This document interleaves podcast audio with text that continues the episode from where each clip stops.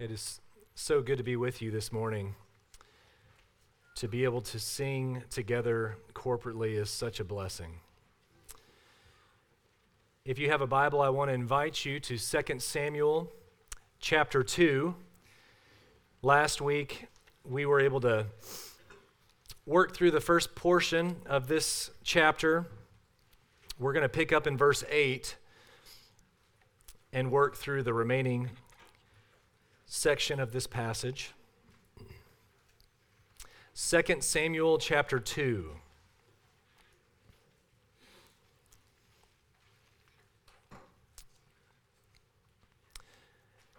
Please follow along as I read from God's word. But Abner, the son of Ner, commander of Saul's army, took Ishbosheth, the son of Saul, and brought him over to Mahanaim. And he made him king over Gilead, and the Ashurites, and Jezreel, and Ephraim, and Benjamin, and all Israel. Ishbosheth, Saul's son, was 40 years old when he began to reign over Israel. And he reigned two years. But the house of Judah followed David.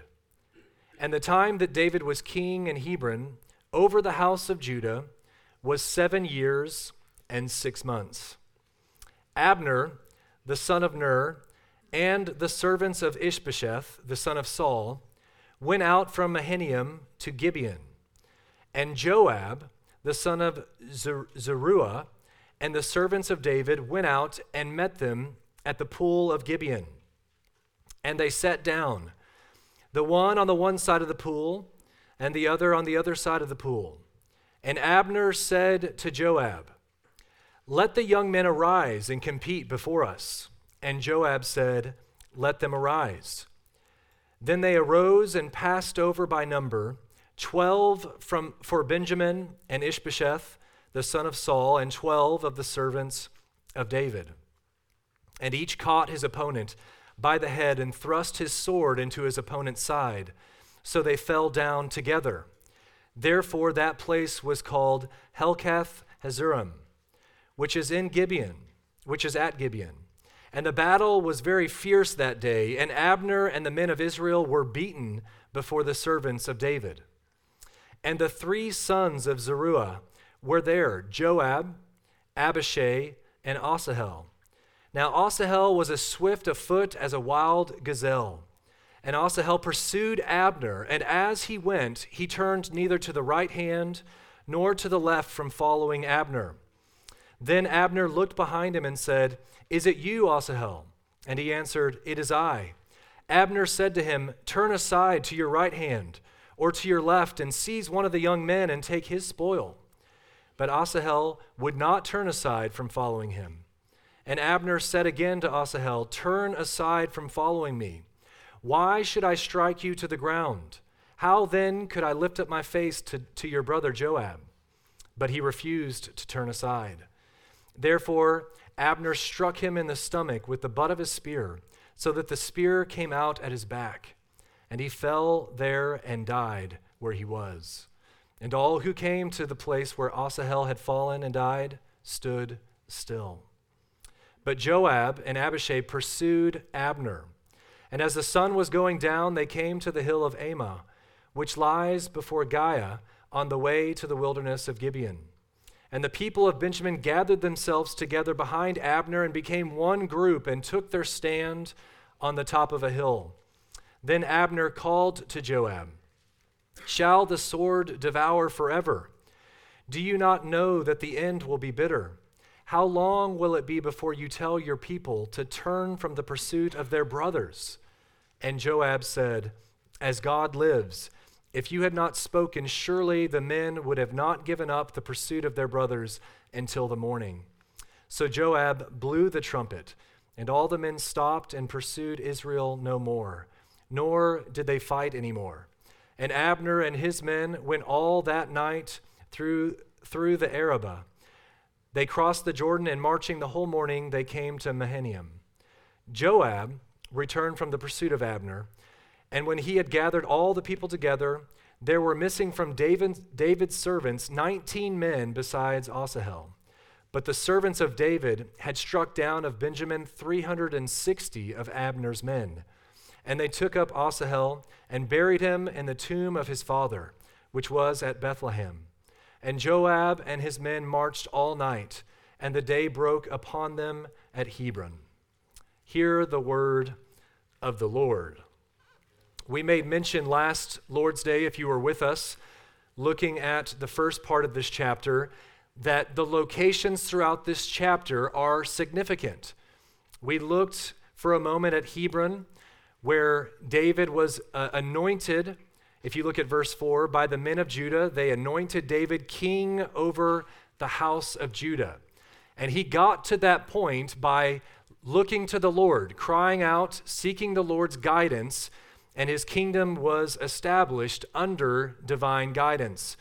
And then, as the story unfolds in this particular chapter, David's first, you could say, interaction that's recorded as king over Judah is by sending a messenger to the men of Jabesh Gilead, an invitation, so to speak, to follow him as the leader of God's people, the anointed king.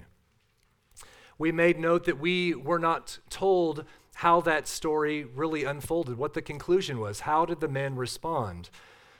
But then we get to this part of our chapter that we just read through and see that there is opposition by another kingdom, and it's inaugurated by human ambition. And so we're introduced to Abner, who was Saul's commander, commander in chief. And we can see by the way he interacts with Ishbosheth, the son of Saul, that really he is the one in control of what's, what's happening uh, within Israel outside of now the, the area or the tribe of Judah where David is king. And so we see in verse 8 Abner, the son of Ner, commander of Saul's army, took Saul's son and brought him to another location, Mahanaim. And that again is not maybe as significant as Hebron in the overall storyline of, of God's word, but nonetheless, it is important. So we, we first hear of this location, Mahanaim, actually back in Genesis chapter 32. In verse 2 of that chapter in Genesis, Jacob met angels on his way to his reunion with his brother Esau, if you remember. And out of great fear, of returning again and seeing his brother Esau, if you remember, he did not do him well, stole his birthright, etc., so much so that Esau wanted to kill his brother. His parents sent him away. He's now returning, and upon his return, in this location, Mahanaim, he separates his camp into two. Kind of staggering, if you remember, that they're going to kind of meet. Esau in, in kind of sections. So maybe by the time it gets to Jacob, Esau's wrath will have been relented and he may accept him, may forgive him. So at this point, it's separated into two camps. And so this place, Mahanaim, is referred to as the place of two camps. This is significant in this way. It, it really is, there's kind of irony to the story because what Abner is doing is establishing two camps of God's people, two kingdoms, so to speak, two kings in the land, when really God has only one anointed king, and that is King David. And so, what we see in Abner, uh, we're going to spend a little bit of time thinking about and hopefully um, bringing some, some application from it. So, if you remember, many years later, after the death of Solomon, there would be a permanent split into the kingdoms named Israel and Judah. And so, the seeds of that division we see here in this place, Mahanaim, by Abner the commander placing Ishbosheth as king over the parts of Israel. David was opposed by another kingdom and I want us to not miss this, it was inaugurated by human ambition. So, what Abner is doing here, very important, he's not just saying no to David, he's actually saying no to God.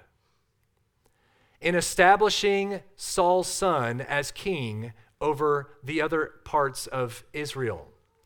And how do we know that? Just in the next chapter that we will get to, Lord willing, in 2 Samuel chapter 3, out of Abner's mouth is the confession of this reality that he knows that the Lord has promised David by saying, By the hand of my servant David, I will save my people Israel from the hand of the Philistines and from the hand of all their enemies. And so Abner's action was open rebellion against God. He had rejected, God had rejected Saul and chosen David as the prince of Israel. And Abner's action is in defiance of God's will, which he knew. So, open rebellion against God's plan. Friends, this is an echo down the centuries from sinners towards God, towards God's chosen one. This is the anthem. We do not want this man to reign over us. Some things never change. Richard Phillips, in his commentary, put it like this An unholy ambition like Abner's may be identified by the will to self rule that it displays, the word of God that it rejects, and the wickedness of man that it proves. So I want I want us to look at Abner through the lens of nations or kingdoms and also personally. So, first, thinking about the kingdom of Jesus, similarly suffering opposition from sinful mankind, we see this depicted in Psalm 2. So, I want you to hear this reoccurring reality of the nations of this world. In Psalm 2, why do the nations rage and the peoples plot in vain? The kings of the earth set themselves, and the rulers take counsel together against the Lord and against his anointed, saying, this is, this is the heartbeat behind the kings of this world. Let us burst their bonds apart and cast away their cords from us. He who sits in the heavens laughs. The Lord holds them in derision. Then he will speak to them in his wrath and terrify them in his fury, saying, As for me, I have set my king on Zion, my holy hill. Psalm 2 reminds us that as Abner's experience shows, no one can succeed in opposition to God's will and to his anointed king. Far better, as Psalm 2 concludes, to serve the Lord with fear and rejoice with trembling. Kiss the Son, lest he be angry and you perish in the way, for his wrath is quickly kindled. Blessed are all those who take refuge in him. And so, this is the truth that's coming out from this display of Abner's life. People are hardly eager to receive the kingdom of God. On a, on a king, king, kingdom level, national level, and on an individual level. This is what's coming out of Abner's heart as he's responding by putting Saul's son in place of King David. Did God really say? It's the temptation that was heard even back in the garden. Did God really say that David is his anointed king? That is the same lie that is spit out to us even today. Did God really say? As we look at Abner, on a national scale and on a personal scale, we need to let Abner preach to us this morning. His life, his choices, let that preach to us. Hear this. It is possible to know the truth but not embrace the truth. To be able to quote the truth and actually not submit to the truth. Abner is not far from any of us. What's actually going on in all of our hearts outside of Christ, if laid bare before us this day, would be that same reality I want to rule and reign on my little throne. I want my little kingdom. I want to say what is right and what is good for me. And what is being put on display here is that God has anointed his king. Will you submit? Will you follow? And Abner's display, manifestation in his life, is a resounding no. His heart is, is hardened to the submission of the kingdom of God. Friends, this is all of our state outside of the miraculous work of God upon our lives. Oh, but the wondrous work of the Holy Spirit in the believer. O. Palmer Robertson wrote it like this. I want you to hear his words. How often the clear words of Jesus have been misunderstood. People want to rewrite, you must be born again, to read something instead like, you must make yourself born again. You must do something in order to be born again, which makes no sense of a profound spiritual truth. Just as we did nothing to cause ourselves to be born into this fallen world, so we can do absolutely nothing to bring ourselves into the divinely renewed world of redemption. We must be born of the Spirit. We cannot coerce the Spirit of God to affect our regeneration. The wind blows where it will, and it is the Spirit's will, not ours, that causes a person to be born from above. So, we must give the Holy Spirit the glory he deserves. The cry of salvation as a consequence of the new birth is only because of the work of God and could never be the cause of someone's regeneration. The Spirit Himself sovereignly does this great work of renewal. By regeneration, the power of sin is broken. So, as you, as you look at Abner and his complete rebellion against God, please hear this. Without the work of the Holy Spirit, you are in the exact same place. You may not be leading a, a large group of people to establish a physical king in place to rule over, but what's going on in your heart is exactly the same thing. Did God really say, Do I really want to submit to his anointed king, which is the Lord, King Jesus?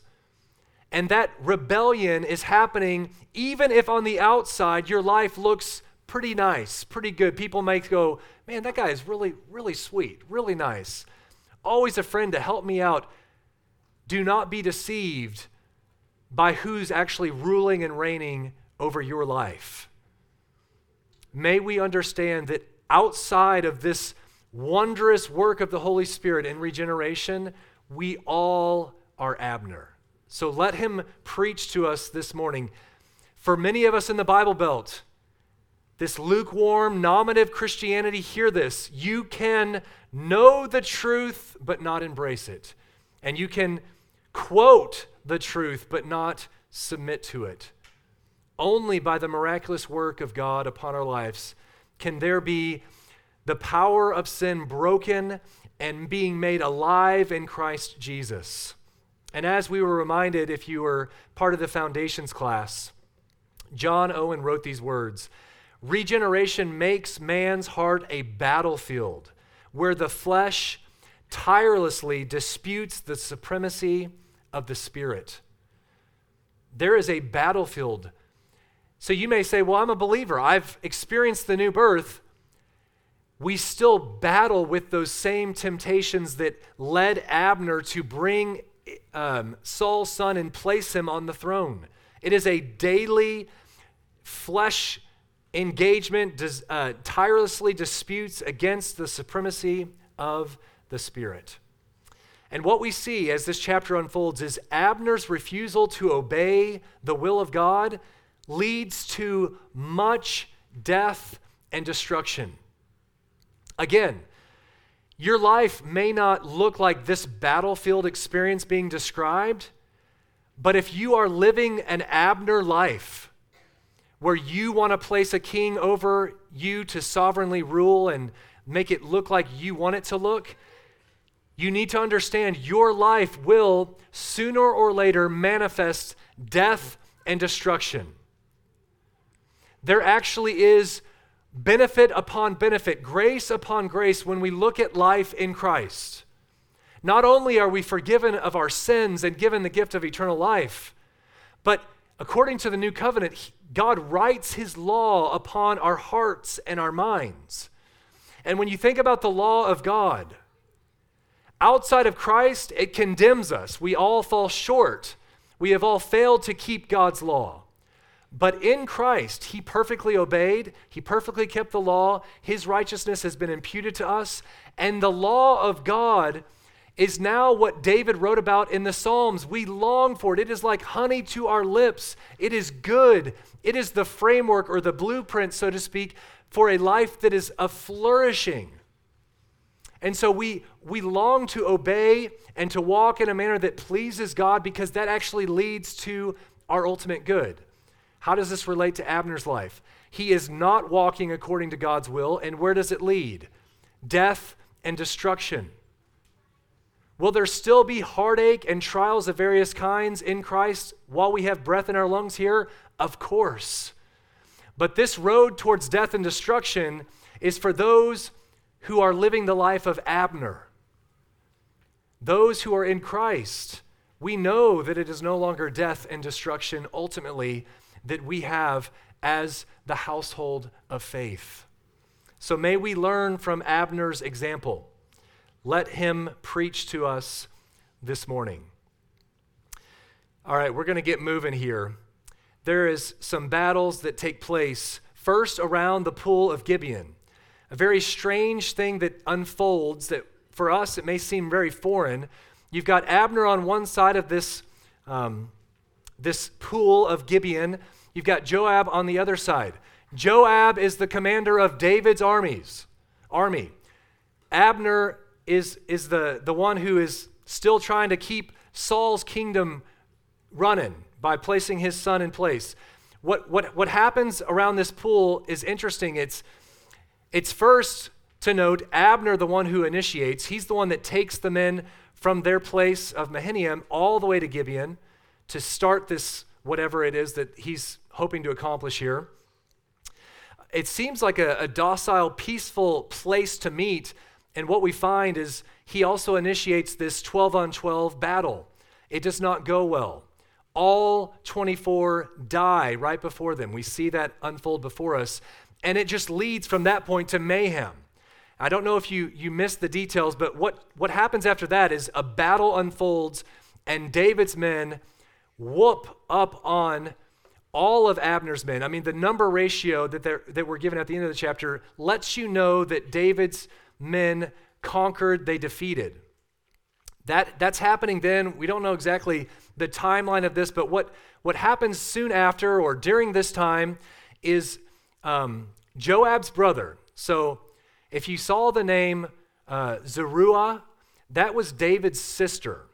So these three sons, Joab, Abishai, and Asahel, are his nephews, and they serve King David. They've served him well. Joab's the lead commander. The other two brothers are growing up and becoming the soldiers that they were meant to be.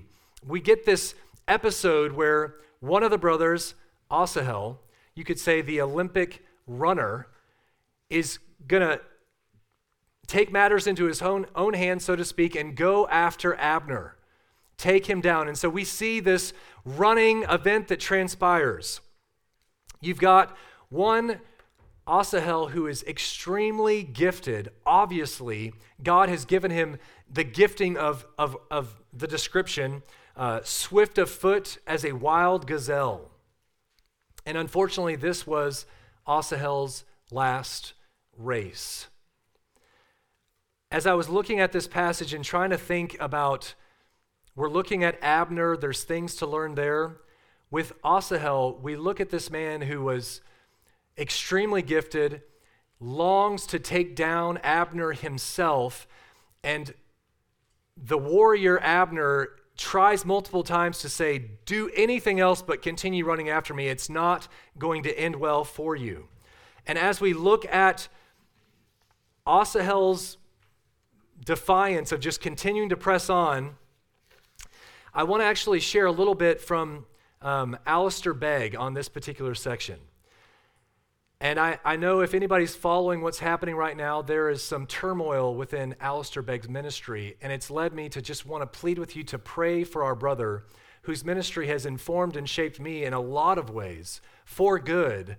And it seems that he has uh, gone wayward in some counsel that has been given to other believers. And I don't want to go down a rabbit trail, but what he says here is so helpful.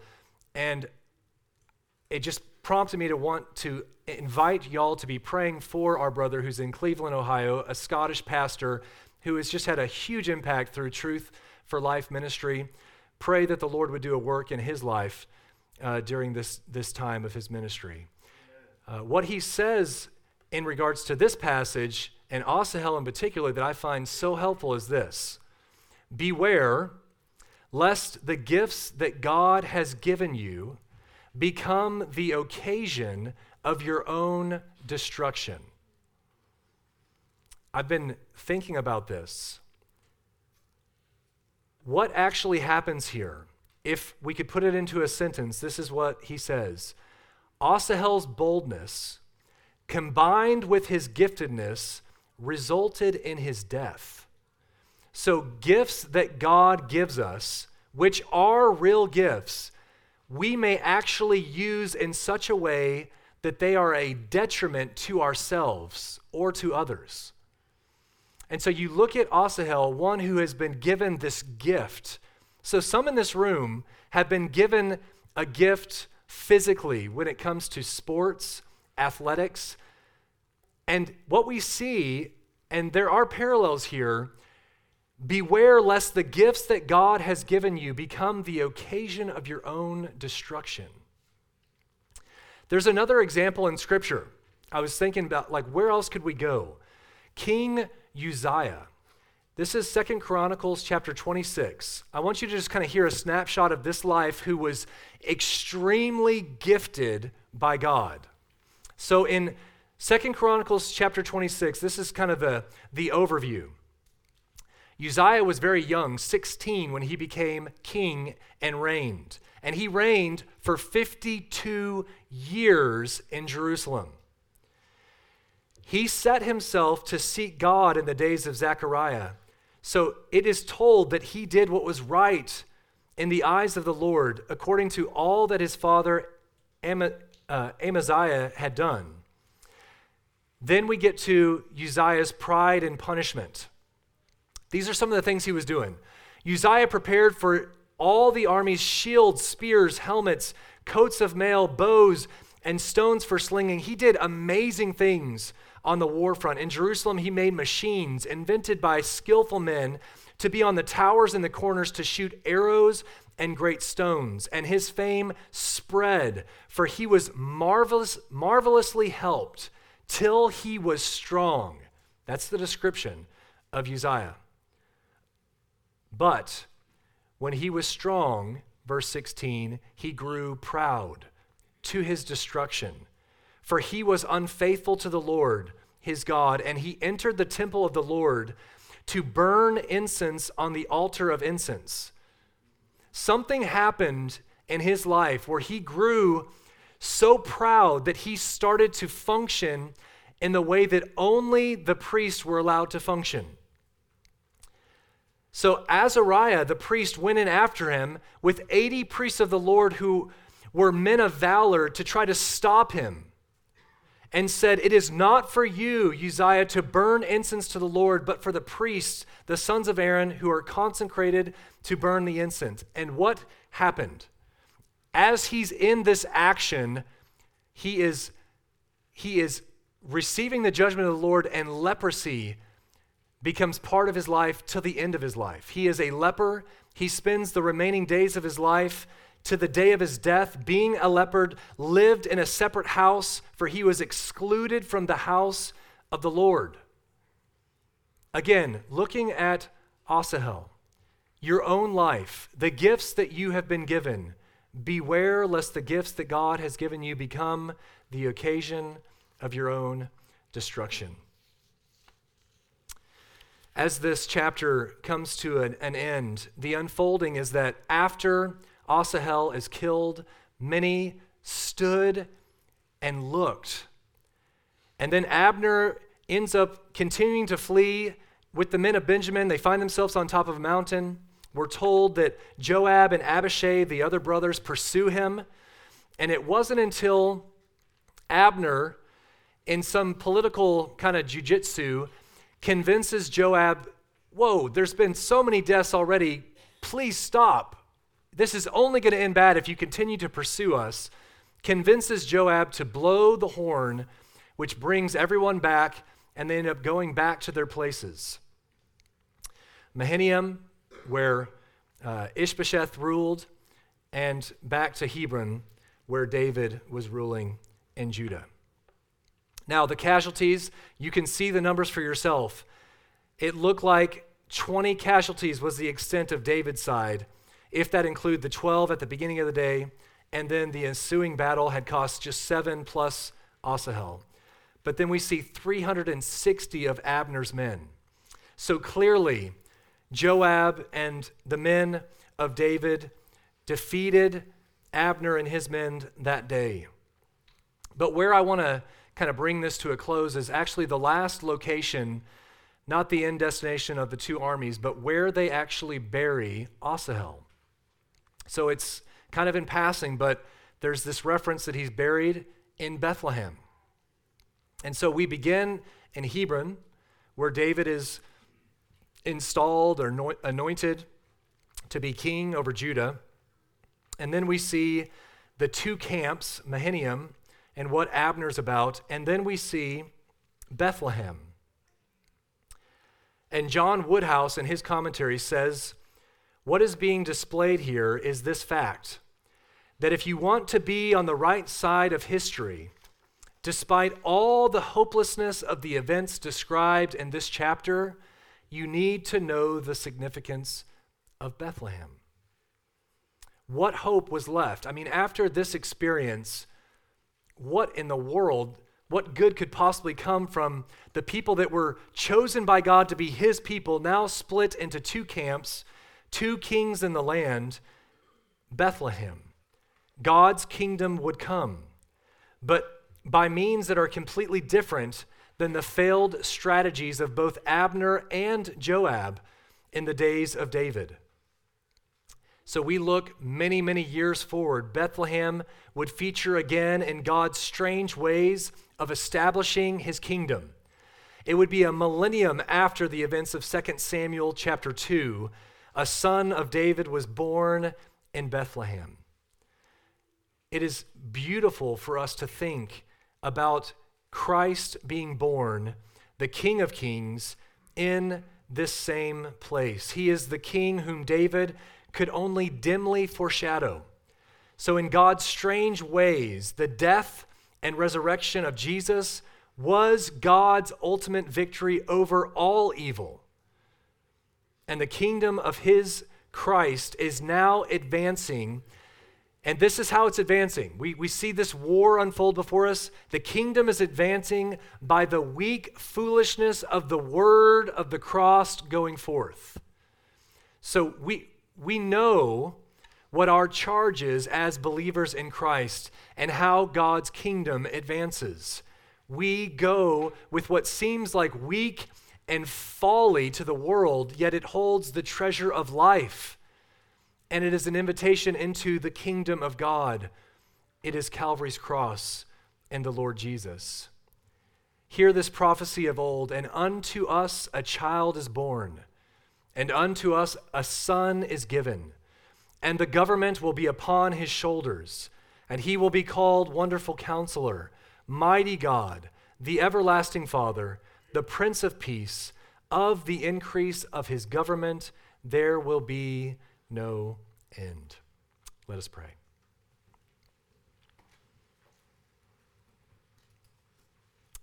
Father, we thank you for your word. We thank you for the examples of Abner and Asahel in this particular chapter of your word. Lord, I pray that the Holy Spirit would help apply what we have looked at this morning to our hearts and our minds. To look at Abner's way, let his example truly preach to us this morning, and may we not be found in his camp. Father, give those who are in his camp and are blind to it eyes to see that they have not submitted to the lordship of Christ. They may say the right things and look like they're doing the right things, but if their heart was laid bare, Father, you know. And may this be the day of salvation. And then interesting to see the example of Asahel. May we glean from this as well. And may we spend time with your help assessing the gifts that you have given us and ask are we following what the Apostle Paul charges in his letter to the Romans that we are to use the gifts given by God for others' good? For your glory and others' good. May we assess our lives now and with the help of the Spirit walk in a manner worthy of our calling. And Lord, we pray all of this in Christ's holy name. Amen.